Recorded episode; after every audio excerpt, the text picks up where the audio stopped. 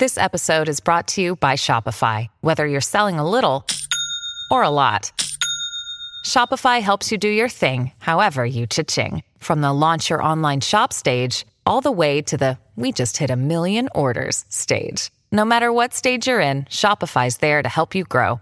Sign up for a $1 per month trial period at shopify.com slash special offer, all lowercase. That's shopify.com slash special offer. Stu Does America. The Iowa caucuses may be over, but the 2024 election season still continues. Be sure to stay up to date with the State of the Race free podcast series. It's available wherever you get your podcast under the Stu Does America stream. You can catch us on YouTube as well as youtube.com slash Stu Does America. Uh, of course, be sure to subscribe there and like the video. We would love you to hit the bell for notifications as well. Sara Gonzales is going to be here to tell us about her new exciting project. You're going to love that. Kamala Harris is, you're not going to love her nearly as much. She is going to share some of her historically brilliant insight on the state of the country. But we start by doing Iowa's winners and losers. Big night last night, of course. Uh, Donald Trump wins in Iowa.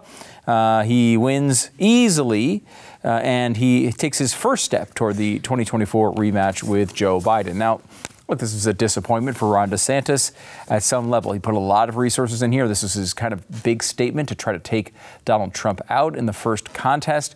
Didn't wind up happening. Ron DeSantis, do, though, does take a distant second place in the Iowa caucuses behind Donald Trump. So it's interesting. One of the big uh, one of the lines that people talked about was 50% for Donald Trump. He was able to clear that line. Uh, he got 51% of the vote. Ron DeSantis at 21.2 and Nikki Haley at 19.1%. Vivek Ramaswamy at 7.7%. Ryan Binkley at 0.7 and Asa Hutchinson at 0.2. Yes, Ryan Binkley defeated Asa Hutchinson. Can lead to a little well, a couple headlines coming up. Uh, DeSantis is going to participate in a CNN town hall in New Hampshire. Now, he is not really running in New Hampshire. He's not really attempting to win New Hampshire. He's uh, sort of leaving that to Donald Trump and Nikki Haley to fight about. He is going really more on to South Carolina, but he's going to do that um, uh, event first. Now, if you look at kind of where people landed and what they accomplished, Donald Trump got that 50% margin that was big for him. At one point, it, I never thought he was going to lose Iowa necessarily, but I, I, was, I, you know, there was certainly a time about a year ago where it looked like this would be a lot closer in Iowa. Instead, Ron DeSantis only is, is good 30 points behind. There was some controversy about when they called the, the race. Would it be a little bit closer if they had not done that? Possibly, but again, it wasn't like the, I don't think the order was going to change. Nikki Haley um, while she sort of underperforms her very recent expectations, helped, which were kind of fueled by a bunch of good polling for her late in the race. Still, 19% for her. If you go back three months, six months, she'd be really happy with that in a state that she didn't really contest until pretty recently. New Hampshire is the place she's going next, and Nikki Haley is going to gear up as Trump world vows to go after her reputation and image in New Hampshire. They, they really don't like try to hide what they're doing. They're just like straight out, this is what we're doing. We're going after her reputation. We're going after her character. That's happening next. Tune in. And it will be an amazing show, surely. Um, there is a new poll out today. I think it was American Research Group that did it, that has Donald Trump and Nikki Haley tied at 40% in New Hampshire. This is one of the first polls that's happened since Chris Christie dropped out. And you might think, again, who cares if Chris Christie dropped out? He only had like 2 or 3% of the vote. True nationally, true in Iowa, not true in New Hampshire, where he was at about 12% of the vote. So that's a big win for Nikki Haley. Him dropping out really does make her competitive. And as I said, you can kind of look at that as a toss up state. You might favor Donald Trump in that toss up, but generally speaking, this, you know, New Hampshire, which is a week from tonight, going to be very, very close, or at least should be. Uh, Haley says she will not do the next debate. There was supposed to be a debate coming up, uh, and she's not going to do it. She says, unless Trump is on stage, I won't uh, snub New Hampshire voters like both Nikki Haley and Donald Trump and plan to honor my commitments, was DeSantis' response. So basically, he, he wants to do it she is like, I've had enough of debating Ron DeSantis. And there's not too much upside. I think at this point, these two have gone head to head already. They've been in the field a bunch of times. I can understand why, you know, you'd want to stay away. Plus, Nikki Haley is, I don't think she's a great debater. Now, she did help herself, apparently, in the debates uh, to this polling rise and, and rising to her gains in Iowa and New Hampshire, but I don't think of her as some uh, fantastic debater. She does okay. Now, one of the results I gave you was Vivek Ramaswamy at 7.7. The, the Vivek thing is interesting. Kind of comes from nowhere, right? No one knows really who he is. He's an author. He had been on the Glenn Beck radio show a bunch of times, but generally speaking, not a well known guy in the conservative movement. He's able to have his kind of big moment in one of the debates. Uh, he bubbles up, has, uh, you know, some energy. It winds up falling off towards the end, finishes at 8%, 7.7% in Iowa at the end of the day. Now, of course, he had been a very close defender of Donald Trump the entire time. They had a little bit of a spat here right before Iowa, but it doesn't seem like it's you know going to hold and be a big problem for uh, for uh, Vivek as a Trump supporter. And right after Iowa, you know, it's interesting because he had been almost not, not critical to a comical event. He had been uh, uh, uncritical of, of, Donald Trump throughout the campaign. Obviously, people noticed that. They said it seemed like he's almost a surrogate for Donald Trump. Uh, then he came on radio yesterday, the day of the of the caucus, and he was more critical on, of Donald Trump than I had heard him in a long time, really, probably ever. And that was an interesting tactic for someone who you know, who some people said he's going to lose and then immediately uh, go and endorse Donald Trump. Well, end of the day, that is what he wound up doing. He got 7.7%, but Vivek Ramaswamy has suspended his 2024 Republican presidential bid and endorsed rival Donald Trump. Rival, I don't know if is the exact right word for, for uh, Ramaswamy and Trump, but that's what he did. And I will say, this is going to be a different campaign for the word suspend their campaign because uh, it's interesting if something does happen with Donald Trump and they come after him legally, maybe they throw him in prison, maybe they take him off of ballots, he can't be the nominee for whatever reason. A lot of people are going to unsuspend their campaigns. Remember, these campaigns never really stop. They, they are suspended so they can continue normally just to keep raising money and pay off some debts and figure out ways uh, to do different things. Um, but there can, they can be unsuspended. They can come back. And so you might see some of these people who dropped out stepping back up if they think Donald Trump is going in the wrong direction. Now, we told you about Vivek closing his campaign up, and shockingly, yes, it's true, Asa Hutchinson has also suspended his presidential campaign. Just never really got any traction. Asa. Now, if you remember he was at the Blaze event in Iowa. He sort of defended uh, the uh, your ability to tr- to uh, transition your kid from gender to gender. Uh, really, not stuff that had a lot of support in the Republican Party. Never really caught on.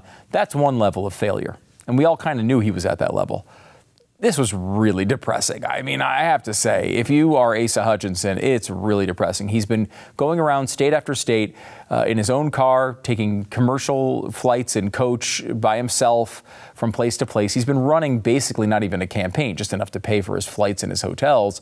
And he goes through this, he does all these events. People don't know who he is. He's doing events with one pe- person there, really kind of depressing stuff.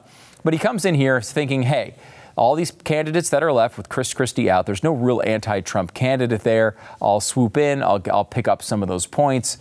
And then Ryan Binkley, the Dallas businessman and pastor who uh, is running for president here, uh, and uh, you know, really has had no press coverage at all, unlike Asa Hutchinson, who's a former governor of a state. He was in the Bush administration.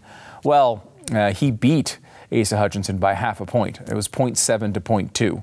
Uh, not not great. Uh, and then they said Asa Hutchinson drove back, and one of the headlines I saw said he was, or he dropped out of the race, and he was driving back to his house, just like driving in his car back to Arkansas. It's like, mm, just a sad drive. That's a sad drive.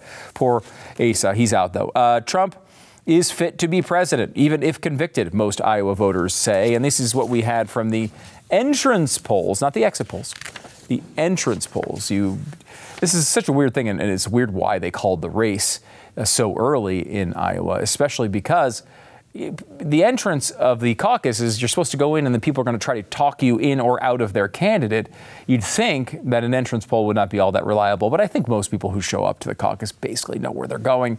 And uh, voters said on the entrance poll, 66% say that Biden did not legitimately win the presidency in 2020. I want to get to that here in a second. 65% say they decided who to support in the presidential, presidential nomination contest before this month.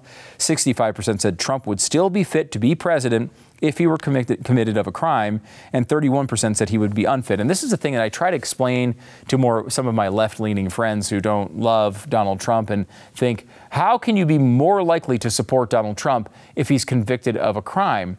And or how, how, come you will still vote for him if he's convicted of a crime? And I say, like, this voting base looks at these charges as completely without merit. That's why.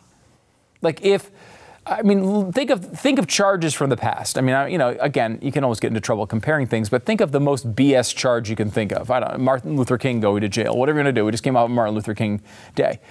People look at those charges and they say those charges aren't legitimate. There's certainly not a comparison between um, uh, Martin Luther King and Donald Trump. They are very, very different people, although more similarities than the left would like you to believe in some ways. But what I would say here is that the, the right in this country looks at those charges and says, this is Joe Biden trying to take out his opponent. Everything they're saying is BS, and uh, I don't care what they say because it's not true and it doesn't matter. That's how they will still vote for him. It's not because, if, look, if they thought he was committing real crimes, it would be another story, but they don't believe it. They don't believe that. They don't believe you over and over again, no matter how many times you say it, they're going to ignore it because they feel like he's being targeted, and therefore these charges mean nothing to them. If anything, they are they are gathering behind Donald Trump to support him more in this primary because of those charges. Let me give you a couple different things as far as the voter ID breakdown goes. This is the party ID. And you see that, uh, interestingly, Donald Trump, of course, wins Republican primary voters in Iowa. That's 82% of the electorate. And he wins that 54 24. So he wins by 30%. Interestingly, though, Trump also wins among independent voters in Iowa, 42 to 34 over Nikki Haley. In fact, Ramaswamy gets 12 and DeSantis only gets 8%. One of the approaches of DeSantis in this campaign was to run basically to the right of Donald Trump, to essentially to attempt to recreate what Ted Cruz did in Iowa, be the kind of constitutional conservative. Uh, you know, I don't think he really emphasized his religious uh, background as much, but he, you know, to kind of be that social conservative, uh, constitutional conservative, fiscal conservative in the race, kind of what Ted Cruz did to win. Of course, Donald Trump is a much different Donald Trump than uh, Ted Cruz is, and he has much te- uh, uh, than the Ted Cruz times. Donald Trump has a lot more support now from those groups, so it was never really able to get going. And you see DeSantis, who is very popular in Florida among a, a wide swath of different voting groups. It wasn't just conservatives who liked him there. He won with conservatives and some liberals and some moderates and all sorts of groups. That didn't really happen in Iowa, and he was not able to recreate that. Uh, the voter age was the only time, really, where um, you saw anything for DeSantis. DeSantis won young voters 30 to 25 over Haley, Trump at 22, and Ramaswamy at 21. Every other group from 30 on up was won by Donald Trump, and in some some ways very big, a 37 point victory with the voters 65 and older. Uh, that was over Nikki Haley, who finished second. Um, this was one I thought was interesting. People who decided last minute. About 20% um, uh, decided in the last few days, and those people overwhelmingly went to, I would say overwhelmingly, they did go to uh, either Nikki Haley or Ron DeSantis. DeSantis got 31%, Haley got 29% of those voters, Trump still got 28% of those voters. So there was something to be said maybe for the ground game of DeSantis. He wins that category, but if you made up your decision before that, Donald Trump blew everybody away. And that's 80% of the population, or the voting population. Uh, 58% went to Trump and only 18 to DeSantis. So a 40 point swing. You can't really make that up by a couple point victory under uh, with last minute deciders. It's just not going to work. The math doesn't work. This is the most important question, though, and I think this fundamentally will go back, be seen as the strategic question that decided this race long before it was decided. We don't know what's going to happen in the future. Things have changed. I will say Joe Biden looked completely toast uh, like toast after Iowa uh, in 2020, and he wound up coming back to win. So we will keep it on the table. We don't know what's going to happen next. I, I, don't think you know both DeSantis and Haley, along with uh, Ryan Binkley, are still in the race, and, and they deserve their chance to go and play this out and see what happens. There's a lot still to come on this race, and we'll keep covering it for you. Um, but do you think Joe Biden legitimately won in 2020? And that question was answered by Republicans in this uh, caucus on these caucuses, and it was 66 to 29. 66, two thirds, basically two thirds said no, he was not legitimately elected. One third said yes, he was. Now, among those who said Donald Trump, or excuse me, Joe Biden was not legitimately elected, 69% of the voters said they want Trump. So, okay, Biden stole the election in this view. Well, almost everybody, almost 70% of people said, well, Trump gets it. He gets another chance. Only 17% said DeSantis. So you're talking about a 52 point split. Now, one third of voters said Donald Trump did not win the uh, election and Joe Biden did legitimately win in 2020. Among those voters, Nikki Haley won pretty easily, 53 to 29 over Ron DeSantis. This is sort of the problem of the DeSantis strategy in which he doesn't win with either one of these groups. He's not the top alternate He's the number two in both categories, and that's not really ideal. But more importantly, the way this was framed is going to be something that these candidates are going to have to look back and examine for a long time. Because basically, what happened after the 2020 election, Donald Trump was saying all these things about the election being stolen. Most Republicans, kind of through that time, honestly, like, you know, we, we, you could see this. There was reporting. We've talked to some of these people who said, look, you got to give Donald Trump his time to be comfortable with this, right? You need to give him time. You know, he, he lost this election, but he's going to leave office. It's not going to be that big a deal. Just stop bothering him about it. And obviously, we know there was a lot more to that story as it went through the January 6th situation and, and all that. It was kind of like it was a messy transition, to be sure. Um, but in the time after that, instead of and take, for example, if, if you would, take out your opinion for a second on whether you think the election was stolen. Just, just throw that, toss that to the side for a second. Just think strategically if you're trying to beat Donald Trump as one of his opponents. If you embrace the idea that the election was stolen and you double up and, and help uh, make that foundation hardened for people, how do you beat Donald Trump?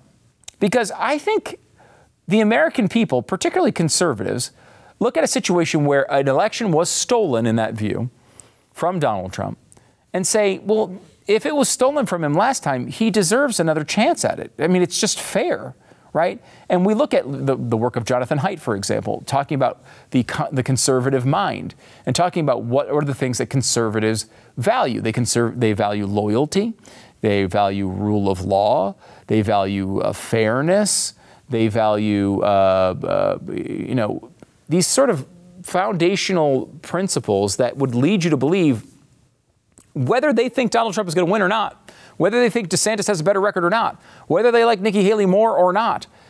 They want to give Donald Trump that second chance. And when it's two thirds of the electorate that believe that way, I got news for you. There's not really a path for anybody else to win.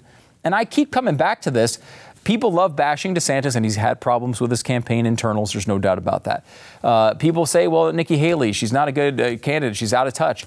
I think that is true largely in some of her positions, but I don't think necessarily if those things changed, those candidates would be beating Donald Trump in this primary. I think it may just be far too difficult. There's not really a path there. And the fact that we have this sort of thing hanging over everybody's head that, you know, Trump may go to prison because the government and the Biden Justice Department may just throw out their competition has to be something that is thought about here you know, we've talked for a while about the two tiered primary, where you have this number one tier of the normal everyday primary that happens every four years, and all these candidates vie for the title. That primary is probably going to be over very soon. Nikki Haley deserves a chance to go try to win uh, in New Hampshire. She's got a chance to win there. Next is the next real one is in South Carolina, and there she has a she's got 25% of the vote. It's not in, completely implausible that she could win or come in a close second in South Carolina if she gets good momentum out of New Hampshire. She deserves a chance to play that out. Ron DeSantis has got a chance to go to uh, South Carolina, see what happens there, see what his path takes him to. Maybe he wants to la- last and build up some delegates and maybe be there for the second tier primary because if Donald Trump, God forbid, is thrown in prison, if something happens to him, if uh, they put him in a gulag somewhere uh, in communist Russia, whatever it is, all this is on the table now, and we all know it's on the table. So we better have a good understanding about who is essentially the second choice. And if that means that these candidates have to stay in for a while to build up delegates and fight it out, I mean, if DeSantis drops out, and that support goes to Donald Trump, and then Donald Trump has some legal issue where he can no longer get on these ballots, well, the person with the next amount of um, delegates is going to be Haley, and she's going to start packing them up quick if no one else is there. And that might not be the, pri- the priority of a lot of Trump supporters. So it may just be a good thing that this just kind of keeps going on and that second place battle keeps going on, and we'll see what happens with it as we go forward. I want to talk to Sara Gonzales about the election and her impressions on this, but I also want to talk to her about a brand new project, a n- brand new, newly announced Sara Gonzales project I think you're really going to enjoy, and that comes up next.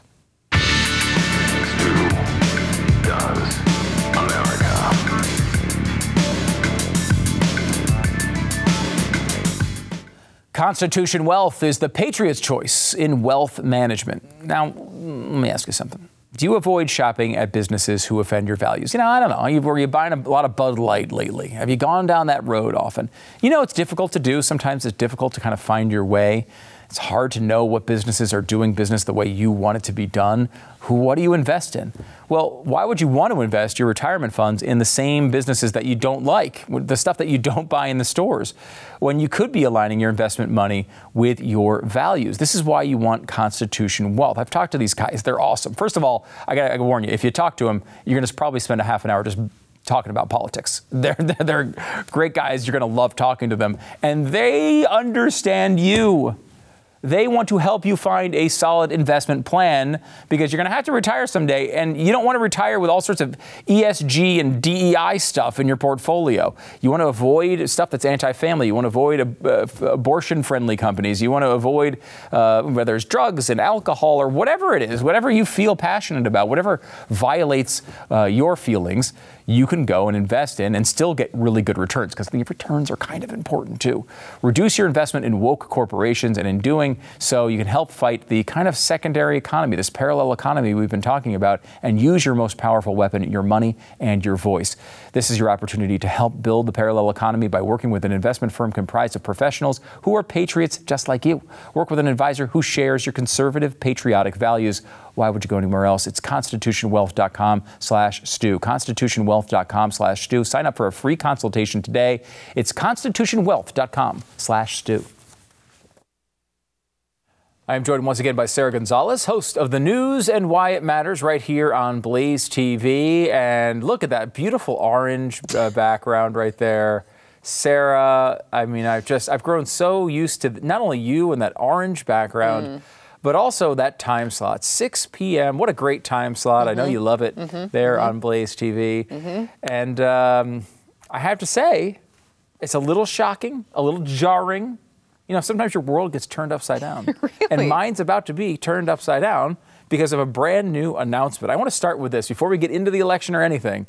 Big news on the Sara Gonzales front. The biggest news in American politics today is that the news and why it matters is uh, going to be Sara Gonzales Unfiltered starting January 29th. Yes. Yes, brand new show, brand new time, 7 p.m. Eastern. Uh, we're still going to be on YouTube and audio podcasts, and none, none of that will, like, you won't have to resubscribe. They will already be subscribed. There are, okay, so they don't have to do anything. Right. They don't have to do anything if they're already subscribed. Um, but we are going to be Stu's opener, as it turns out, on the uh, the live stream and on Lead in. Pluto They call TV. it lead in.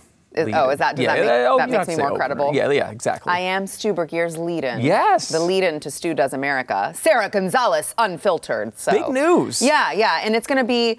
Look, I love the news and why it matters. I've been doing it as I was talking to our friend Chad Prather.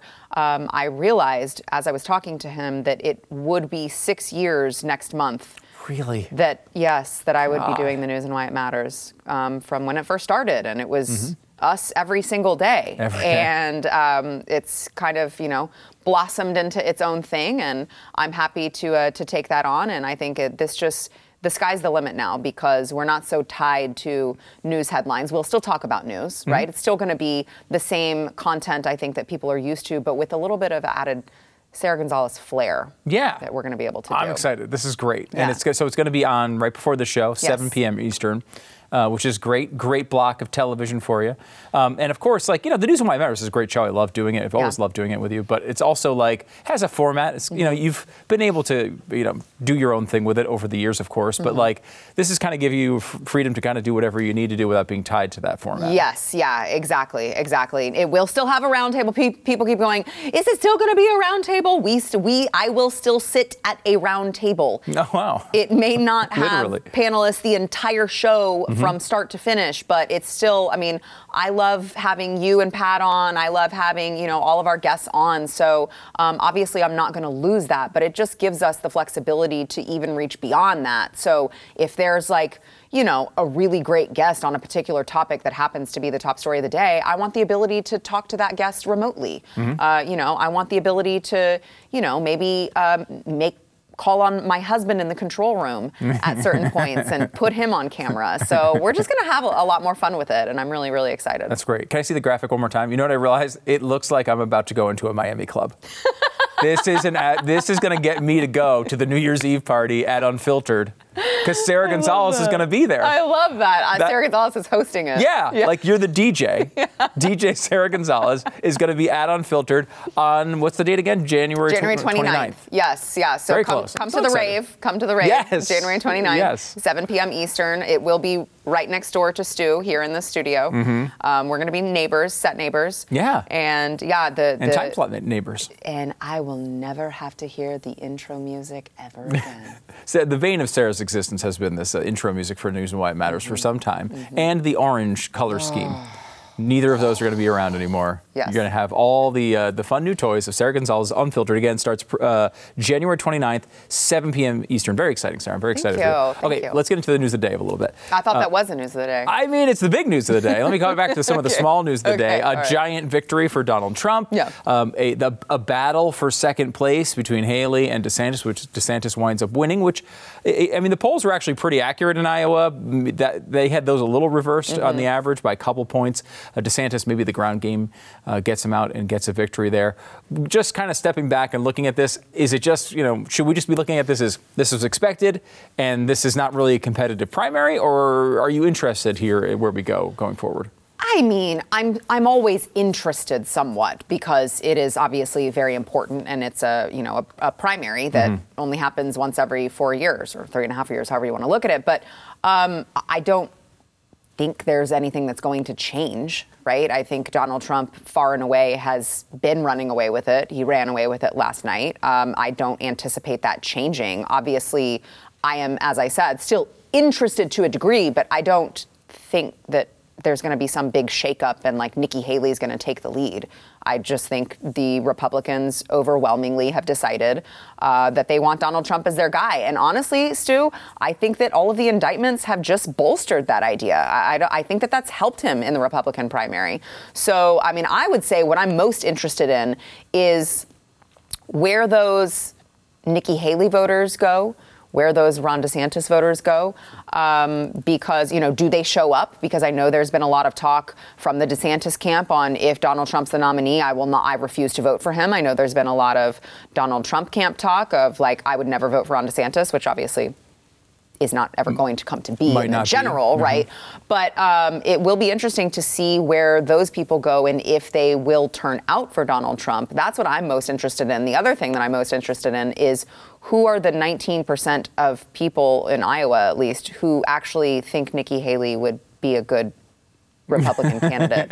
Yeah, you don't think of Iowa as a hotbed for Nikki Haley support. I, it's Though- just the warmongering neocon vibe. I just is just not the 2024 GOP. Yeah, and you think I don't know, maybe six months ago she was at what five percent? Yeah. In in in Iowa. I mean, it's interesting when you step back. The one person I think you really have to be disappointed as if you're if you're if you're one of these candidates is DeSantis, right? DeSantis Yeah. put all of his effort in there. He's a highly qualified candidate. I think he's a really good candidate. I think he'd be a great president. Uh, obviously. Uh, Finishing second is, is good compared to the last few weeks of expectations, Mm-hmm. but overall, I think that's a disappointment. Haley kind of came out of nowhere and showed up in third place. Uh, she'd probably happy with that. Vivek, no one knew who the guy was. Yeah. So he gets 8% of the vote. Um, now, Asa Hutchinson maybe is another disappointment, but generally speaking, you have to look at this field and say, look, this is a, this maybe we should have been thinking about this the whole time. as an incumbent primary. Just like we're looking at Joe mm-hmm. Biden's primary. We saw polls with RFK Jr. at 20%. There's a poll in New Hampshire right now that has, what is it, Dean Phillips? Yeah. Is at 28%. Wow. No, no one thinks Dean Phillips is going to win. Right. But like, I, maybe we, we, th- maybe this isn't a competitive primary. Maybe it never was. Yeah, I mean, the, but the thing that is so unprecedented, I mean, I can't speak to the Democrat side, but the thing that is so unprecedented and the reason why I think um, Trump people should be willing to give DeSantis some grace on that, uh, you point out his proven track record in Florida, which is absolutely correct. But I mean, the other side of that is, like it or not, and whether it's fair and just or not, Donald Trump could be thrown into prison. Like, that's a real thing that could Real happen. thing. And I think that the conversation about if that happens and we can't stop it, and for some for whatever reason he can't participate, what's the backup plan? Right? I so I think that that is like it's a legitimate conversation that needs to be had of who is going to take the torch if Don if something happens to Donald Trump, if he gets thrown into prison, or God forbid, he is he's not young. If there's a health event that Yeah, happens, sure. right? Like who is who is ready? Who is ready day one to take the reins and run with it? So I do think that the number two conversation in the Republican primary is a really important conversation that we need to be having right now for those unprecedented reasons. I think it's been good to see them tested and pushed a little bit, pushing each other. I think that's been a good thing for both their futures and the Republican Party's future. And, and to your point, you're right. I mean, they. This something like that could happen, mm-hmm. right? And God forbid it does, but if it does, I don't know what the process is exactly. But is this a reason for Haley and DeSantis to kind of stay in this thing and continue to fight? I mean, look, even if Donald Trump's going to win, he's not going to have to put a lot of resources into winning. He can Right. kind of just show up and, and, and collect his delegates and probably run to the end. And if he's clear of all this stuff, fine. But if, if let's say if DeSantis drops out tomorrow because he's disappointed in Iowa, then it's just going to leave Nikki Haley by herself. Right. And I think there's a lot of Trump supporters who would not be happy with that outcome. Yeah, I agree. I mean, look, if I'm DeSantis or Haley, I'm not wait like I'm not a glutton for punishment, so I'm not wasting my No. time. But I understand why they would want to stay in. I would I understand the intention of staying in because that that second place right now could not be more important in this race in 2024. Yeah. I just, I mean, I, I just, it's, I hate it that we have to say like this. This could be the most important race of our lifetime because it feels like everyone says that every year. yes, they do. But damn it, it's true this year. this time it's true. it's true. Um, are you, uh, when you look at this, are you looking at uh, this as a, is this a VP tryout? Do you think there's a, a- a list of VP candidates for Trump that he, that, that are being talked about openly? I mean, you know the list. I mean, Vivek has talked about, you know, Kristi Noem, maybe Stefanik, uh, Sarah Huckabee Sanders is on that list. Do you, is there anyone on that list that pops to you that you think Trump would actually want to take? You know, um, I would add one that I saw to the list, which was I was kind of shocked to see this Lee Zeldin, which I Oh, know I was yeah I was I was shocked to see it because I hadn't seen it anywhere before, but also that um, he is a very staunch. Avid Trump supporter, and Mm-hmm. Trump does value loyalty, which is why I find it so hard to believe that it would be Haley or Yeah. DeSantis. I know the Haley rumors, I but I just it. find it so hard to believe, especially because, I mean, Haley has been outspoken, uh, cri- critical about him for a very long time. I mean, this, Oh, this yeah. doesn't Go start back with to the primaries. 2016. Yeah. Yes. Mhm. So, I mean, the idea that Donald Trump would just forgive her for all of those years of bashing him is just so not Donald Trump like. Yeah. That I, I find it hard to believe that he would pick her. DeSantis, again, I don't. I I don't, don't know. see it. I don't see I it don't see either. it. I, I just don't see it. So I don't know. I mean, obviously, Trump said that he knows who his vice president is going to be. He's already picked them. Uh, I also don't think it's going to be Kari Lake because, uh, you know, he. He congratulated her for running for Senate. Yeah, I think she made a great um, senator. Yeah, the other night. So it doesn't seem like that's in the cards for her. So I- just, I don't know, but it really feels like it would have to be someone who is loyal to him and willing to take a back seat to him. It would be too. I, I, it would be if Zeldin comes to mind, Kari Lake comes to mind. You almost want to have someone who's won, right? Yes. I mean, neither one of them have really won at a big level. Yeah. Zeldin came close. Kari Lake came close. Um, uh, the you do. It does seem like. You know, Vivek is an interesting uh, guy, but again, he hasn't won anything. Mm-hmm. So, you, where do you go from there? I mean, I think like it's interesting because I, I one thing I was thinking about. Let me try that. I'm having Okay. everyone try on this theory, like Okay. it's a new outfit. So get Okay. ready. I'm willing for more layers at this More point. it's it is really, really, cold in freaking cold in the studio today and in Dallas in general. But like, if if you were to ask Trump, what is the defining thing he thinks about about the pick of his last vice president? It would not be the three years and 364 days of loyalty that he got from Mike Pence. It would be the one day that he believes Mike, Mike Pence was disloyal and did the wrong thing. Yeah. There's no way he's picking a vice president who he thinks would have made a different, uh, made the same decision as Mike Pence. I agree. And Nikki Haley, 100% would have made the same decision as Mike Pence. I agree. I 100% agree. Uh, it doesn't matter all the all the loyalty that he you know curried favor with uh, all of those all of those days. You point out what like the entire term. the entire term, he went, Pence was very loyal. Yes, completely voided by, Mm-hmm. By that his act. day. Yes, by that one day. And so, I mean, I will say this though. I could throw you a curveball in that and say it really depends on if Donald Trump is making the decision or if Donald Trump's advisors are making the decision, right? Because Yep. if Donald Trump's advisors are making the decision, it could be a Haley, and they and they could try to convince him and say, "You've got to get these moderates on board. You've got to get these Democrats on board." I know our colleague Steve Deace was saying that there were a lot of Democrats who voted for Nikki Haley in Iowa mm-hmm. last night, and so you know they're going, "Look, you can get these Democrats on board by adding her to the ticket, and maybe you know if they're if his advisors are making the decision." Maybe it is a possibility. It does feel like it would be a slap in the face to all of the Trump supporters, though. Yeah, I you know I, I was talking to Dave Dave Marcus who was on with, with Megyn Kelly today, and sh and she, he was his point was you know what what Trump really likes to do is tell his base what's going on, and you know what maybe he's just going to say look now you like Nikki Haley. And and you know what? A lot of them will be like, all right, we'll deal with Nikki Haley. I mean, again, it's the vice presidential thing. Maybe his advisors make the case. This will help you win the election, and then you can ignore her. Right, Right. Like, right. I mean, she already was working under him in his administration, and she seemed to work well with him at that time. Right. They've just had a little bit of a falling out since. A little bit. Uh, but Trump has a way of repairing those things, right? Like, if you're saying good things about him right now, he usually finds a way to be okay with you.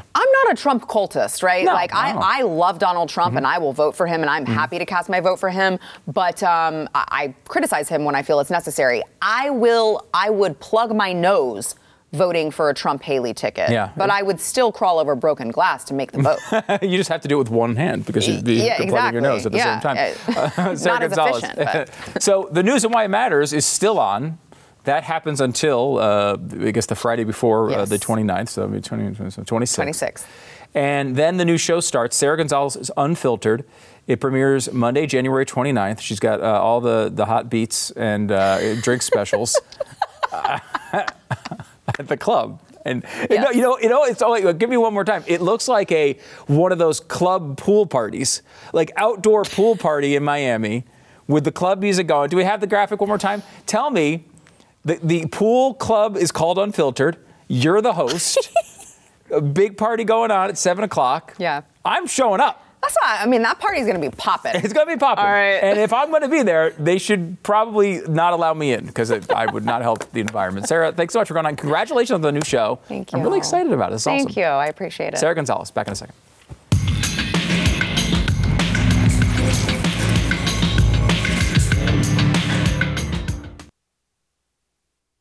Blaze TV is debuting the second episode of the docuseries Blaze Originals with Glenn Beck traveling to Liberty County, Texas to give you the real story of Colony Ridge. This is sort of a border story, you know, because we hear about the border all the time. We hear about buses going to various cities, but what's going on in massive housing communities that have thousands and thousands of illegal uh, immigrants. It's an amazing story, and there's all sorts of different stories about Colony Ridge. Blaze TV is doing a documentary. Why? To get the real story. And they couldn't have gone and done all this if it wasn't for your support. It's just the beginning of the Blaze Original series, and it exposes corruption, which is you know really going on in our country, and we all know it is. But how is it going on? What's how does how do you cure it? Uh, if you aren't a subscriber of Blaze TV, subscribe now for 30 bucks off an annual subscription by visiting blazeoriginals.com. Use the code Colony Ridge. Colony Ridge poses an enormous threat to the future of our country, and again, couldn't have made the documentary without you and your support. support. So check it out. Go to Blaze TV, excuse me, blazeoriginals.com. Use the code Colony Ridge. Get 30 bucks off your subscription today.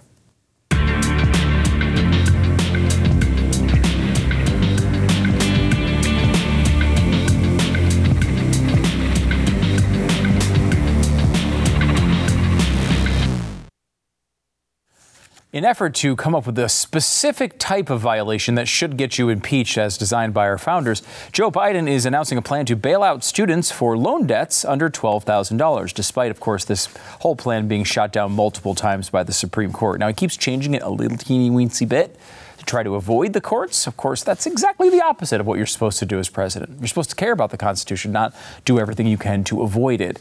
Um, now, what's interesting about this is it is a plan that uh, applies to borrowers enrolled in SAVE, which is an existing program, who took out less than $12,000 in loans and have been in repayment for 10 years. And I heard an idiotic interview with Miguel Cardona, as if there was any other kind of interview with him. And he said, you know, come on. I mean, let's be honest about it. If you've been in repayment for 10 years on a loan, I mean, that's just too long. And I thought that was an interesting point. Um, I thought you needed another piece of information, which was how long was the term of the loan? Like, if the loan tr- repayment schedule was longer than 10 years, then no, you have not been paying it back for long enough. You pay it until you pay it back. That's how loans work. We all knew that at one point. For some reason, we've forgotten it. We also have inside the weird write-in campaign needed to help Biden win in New Hampshire. This is there's a couple of these stories going on across the country, and they're fascinating.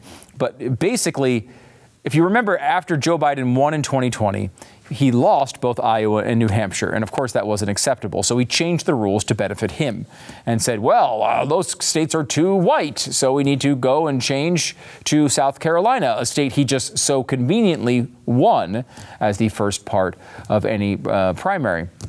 Well, he went through that process, and New Hampshire was like, screw you. We've had the first primary forever. We want to keep it.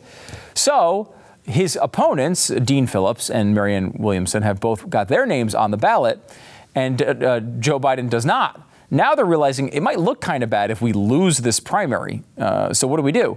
Well, we have to do a write-in campaign, and now they've been spending something, you know, hundreds of thousands of dollars have been spent on both sides of this, basically trying to get you to write in, if you're a New Hampshire voter and a Democrat, write in Joe Biden so he can still win, even though they screwed over the state by not wanting to participate in the primary in the first place. And in case you needed guidance on this, there are 21 Democrats on the ballot. New Hampshire makes it easy to run for office, and the space write in Biden's name comes directly after that of Vermin Supreme, the perennial candidate known for wearing a boot on his head. So just right under Vermin Supreme, just right in Joe Biden. By the way, there's a similar situation going on in Nevada where they had a, a, law passed that there had to be a primary. The Republicans in Nevada were saying, no, we want a caucus. So now there's a primary and a caucus. Half the candidates are on one of them, half the candidates are on the other one.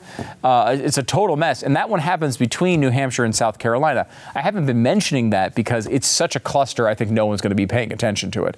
Um, the Trump supporters uh, in the party kind of went and changed the rules to benefit Donald Trump, make kind of give him a little bit of an easier pass. And we do have a lot of states, by the way, where that's going to come up later on in the primary, if the primary is at all competitive by then, where Trump has successfully changed the rules to, that will probably benefit him quite a bit.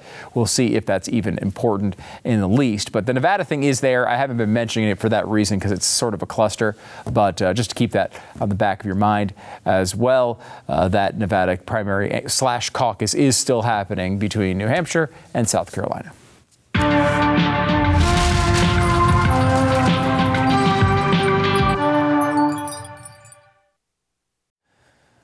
Well, we got the State of the Race podcast. I think we're going to do a new episode later on this week. We're going to get we're getting close to uh, New Hampshire quickly, and that is right around the corner. It's a week from today, so we'll get all your updates uh, from the, the campaign with State of the Race. It's a morning uh, podcast, a bonus pod that'll be on the Stu Does America feed, audio only. So if you want that, you got to go to the audio feed and subscribe to State of the Race. And then uh, we also have Blaze TV, or excuse me, um, StuDoesMerch.com. StuDoesMerch.com. There we got the Biden stuff like Bidenomics Strikes Back uh, available now. Get your mugs, get your uh, shirts, everything. Uh, get prepared for the election season. We got a lot of great Biden stuff up there. StuDoesMerch.com. Code is STU10 if you want to save 10%.